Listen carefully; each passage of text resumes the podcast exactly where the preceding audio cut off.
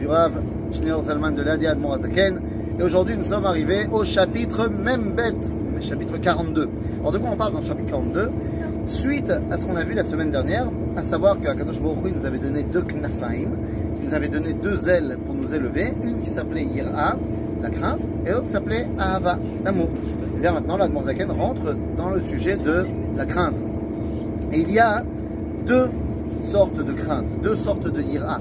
Attention, que les choses soient claires. La crainte, ce n'est pas la peur. Il y a le niveau le plus bas de la Yirah qui s'appelle Yirat Shamayim. Yirat Shamayim, qu'est-ce que vous voulez que je vous dise? C'est vraiment les enfants. C'est on a peur du bâton. On a peur du bâton, c'est-à-dire qu'on va faire les choses parce que sinon, Dieu il va m'envoyer au Gehinnom dans le four numéro dix-sept et c'est pas cool. Donc, je fais les mitzvot. C'est-à-dire, c'est katan. Non, il y a deux Yirot très importantes. L'une s'appelle Yirah Tata'ah et l'autre s'appelle Yirah Ila'ah. La Yirah d'en bas et la Yirah d'en haut. Alors de quoi on parle? Yirah Tata'ah, c'est cette Yirah qui me dit mais attends, comment est-ce, comment est-ce que je peux vouloir m'éloigner du Créateur? En fait, c'est moi que je pénalise dans l'histoire. Et toute cette dimension de Yirah qui se passe ici, qui me dit mais attends, pourquoi est-ce que moi je me mettrais dans une situation où je me fais des problèmes, où je m'éloigne de mon origine, eh bien, c'est le sujet premier du chapitre quarante-deux. Dans ce chapitre, le Admor HaZaken va nous dire, en nous rappelant le verset de la Torah, lorsque Dieu nous dit, à propos de la Yirah, Uma Hashem Shoel Mimkha.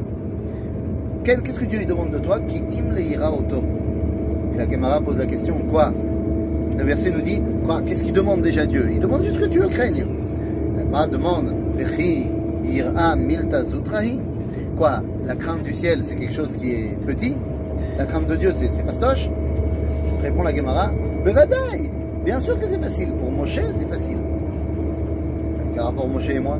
Eh bien, le Admor HaZaken, sache que dans chaque personne du peuple d'Israël, il y a Prinat Moshe.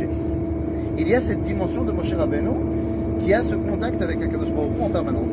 C'est ça la particularité de Moshe, c'est qu'il est en contact permanent avec Hakadosh Baruch Hu. Et bien sache que chacun d'entre nous, on a un petit quelque chose de Moshe. Alors évidemment, plus tu es grand dans la Torah et plus tu dévoiles ce quelque chose de Moshe. Mais même moi, si je suis tout petit, eh bien j'ai quelque chose de ce Moshe Rabbeinu. Et donc puisque j'ai quelque chose de Moshe, ben Yirah, c'est katan, c'est facile, il n'y a pas de problème. Puis après, la Yirah Tata'ah, eh bien il y a une Yirah Ila'ah, la grande Yirah.